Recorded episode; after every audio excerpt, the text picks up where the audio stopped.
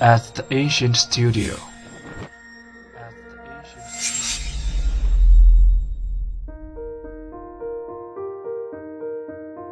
精作剧目，精作音乐，我们用声音说话。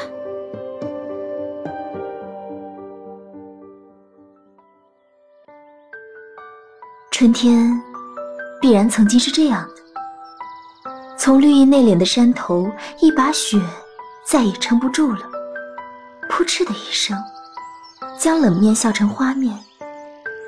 一首丝丝然的歌，便从云端唱到山路，从山路唱到低低的荒村，唱入篱落，唱入一只小鸭的黄浦，唱入软融融的春泥，软如一床新翻的棉被的春泥，那样娇，那样敏感。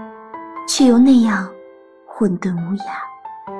一声雷，可以无端的惹哭满天的云；一阵杜鹃啼，可以逗急了一城的杜鹃花；一阵风起，每一棵柳都吟出一则白茫茫、虚飘飘，说也说不清、听也听不清的飞絮。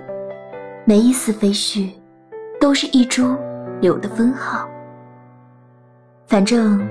春天就是这样的不讲理，不逻辑，而仍可以让人心平气和。春天必然曾经是这样的：满堂叶暗花残的枯梗，抵死苦守一截老根；北地里千宅万户的屋梁，受尽风侵雪扰，游子温柔地抱着一团小小的空虚的燕巢。然后，忽然有一天。桃花把所有的山村水阔都攻陷了，柳树把皇室的御沟和民间的江头都控制住了。春天有如旌旗鲜明的王师，因为长期虔诚的期盼祝祷而美丽起来。而关于春天的名字，必然曾经有过这样的一段故事。在《诗经》之前，在《尚书》之前，在仓颉造字之前，一只小羊在啮草时猛然感到的多汁，一个孩子在放风筝时猛然感到的飞腾，一双患风湿痛的腿在猛然间感到的舒活，千千万万双素手在溪畔、在江畔浣纱时所猛然感到的水的血脉。当他们惊讶地奔走呼告的时候，他们决定再将嘴撅成吹口哨的形状，用一种愉快的耳语的声量来将这季节命名“春”。鸟又可以开始丈量天空了，有的负责丈量天空的蓝度，有的负责丈量天的透明度，有的负责用双翼丈量天的高度和深度，而所有的鸟全不是好的数学家。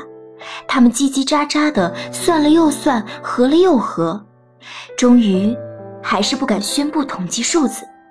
至于所有的花，已交给蝴蝶去数；所有的蕊，交给蜜蜂去鞭策；所有的树，交给风去纵宠；而风，交给眼前的老风铃去一一记忆，一一吹嘘。春天必然曾经是这样的。或者在什么地方，它仍然是这样的吧。穿越烟囱与烟囱的黑森林，我想走访那执着在烟远年代中的春天。